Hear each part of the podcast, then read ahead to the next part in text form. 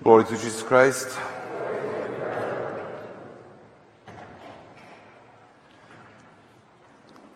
If we read some kind of facts about Bible, so we can there are a lot of information about this holy scripture, we can find there information that the most loved part of the gospel is part we just read today. And it's no wonder because the message is great and it's pleasing our hearts because it is great to know that God has so huge love towards us, that He loves us so much that He was willing to sacrifice His own Son. And usually, and this is message which is true, message which gives us hope. But many times it can happen that we can be somehow stuck in this message. That we accept this truth that God loves us so much that we somehow stay in this feeling of good, of pleasure, feeling that we are loved as we are center of universe.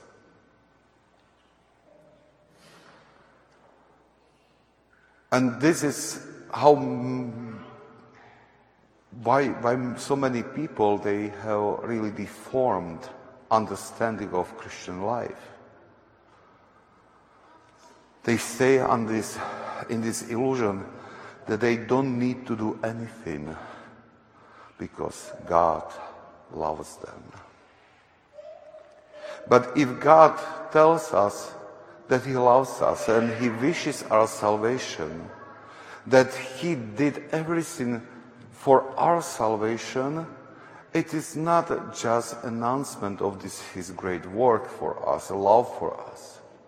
It is an invitation. I did that for you. I love you. What is your answer? What is your answer? And this is a little bit harder part because we give answer many times coming out from uh, our settings in heart, in mind, how we understand things. And so many times, for, for example, if a very simple example is that we, our answer might be prayer. For one, prayer means to spend five minutes morning and five minutes evening, and they call it prayer, and they consider this is the answer to this God's law.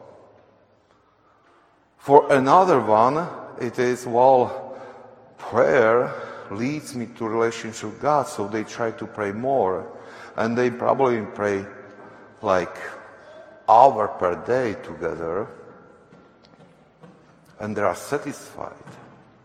And for another one, it is prayer is life. They think about God, about His love almost non-stop. God is in their mind all time. Now tell me, who understands then the spiritual life and real life with God correctly? Well, it takes effort. It takes some kind of pain from our side and this desire to go deeper and deeper to this life with Christ. And until we don't make this effort, we are not able to understand how great this message is for us and how enormous our answer should be to this message. We were not born with understanding, total understanding, clear understanding how to live a life with Christ. This life with Christ is formed in us from childhood through example of parents, following example of parents and then others, then through reading and through many inspirations which come to our life and which form us. Many these teachers of spiritual life they say that God never leave a person who has desire for him without hope. That he is the guide for this person and he leads him through many ways. The only thing which can become barrier for this guidance, which comes from above, is when we come to the state of satisfaction, that we say, I am fine. I am doing just fine. I am good Christian.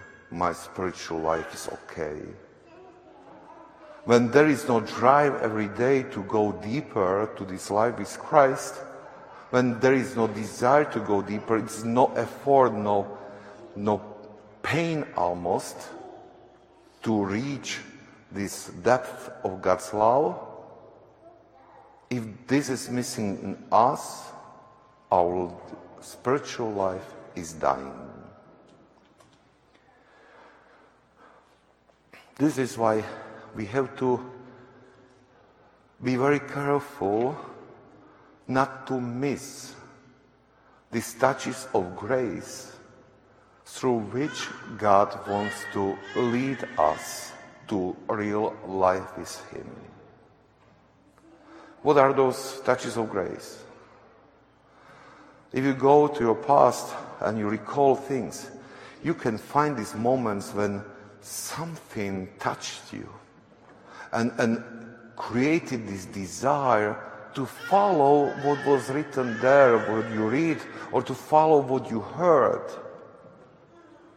How many times might happen that you saw somebody who really was so watchful that the person never said a bad word about anybody. And we were touched by this example. And we said, I want, I want to acquire this virtue. I want to live like this person. And maybe we were trying for day, two, three, but usually we forget that. Or maybe we read something which brought inspiration to life and we felt this is true and this is really how I can reach this perfectness. And we were touched, and almost taken in spirit. And maybe we tried to follow that for day two, but then we forgot this. How many of these moments of this inspiration which was pulling us to some kind of direction in our spiritual life came to our life, but they disappeared because, well, we are adjusted to this world. One day, in this present day, it something can be big scandal. You know, and do you know what is the advice of this um, uh, advisors for marketing? If you created scandal which damages you, next day create another scandal and people will forget this first scandal. This is how media manipulate our mind and force us to forget things which are important. And this circle, cycle of things which are coming causes that we must forget what was before because we are not able to keep everything in our mind. And the same thing is with these impulses with Christ, of, of God gives us. We are taken with some kind of impulse, but some, then something comes from the world and puts this impulse to some kind of darkness. It's forgotten. This is why we have to be really careful and watchful. And we have to treasure these moments of inspiration, these good thoughts, these good in- invitations, these good advices which are coming to our mind and they shake with our soul and invite us to follow Christ deeper. We should value them and store them and remember them. St. Isaac Syrian, he talks about one monk.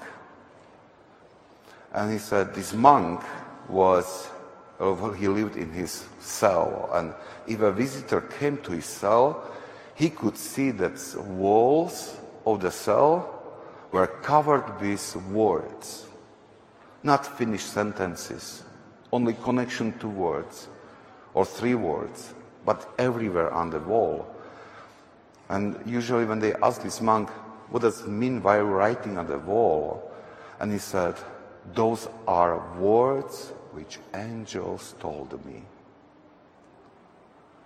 During prayer, during reading, during like meditation of God, when this inspiration came to his mind, when he all everything what inspired him, he made a note on the wall. Not to the paper, not the, some kind of notebook, on the wall because he wanted how he wanted to have this inspiration always in front of his eyes because he valued it so much that he didn't want to forget it.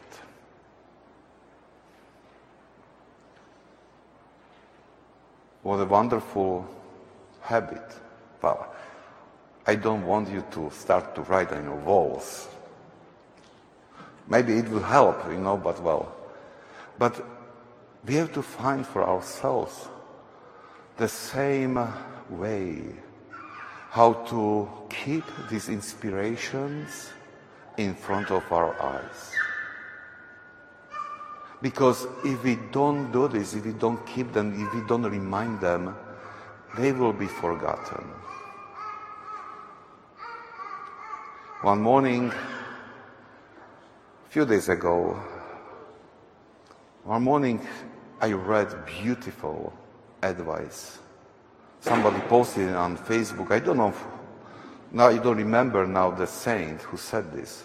Unknown a little bit. But it was beautiful. It was good advice. And I rejoiced somehow in that, that this was refreshing. And, and when I was preparing this homily, I recalled how I was touched by this his words, his advice. But you don't know, you know what? I don't know what was the advice. I forgot. I know that it touched my soul, but I don't remember about what he was talking about. How fast we can forget this inspiration which are coming from God which are supposed to help us to love God in the measure of His love. How easily we can forget all this good inspiration and advice which, leads us to correct answer to this great love we were reading about today. So let's try to find own mechanism, own habit, how to keep those inspiration alive in our minds. May they help us to make always a little big step towards God, to love Him more, to live life in Him. Amen.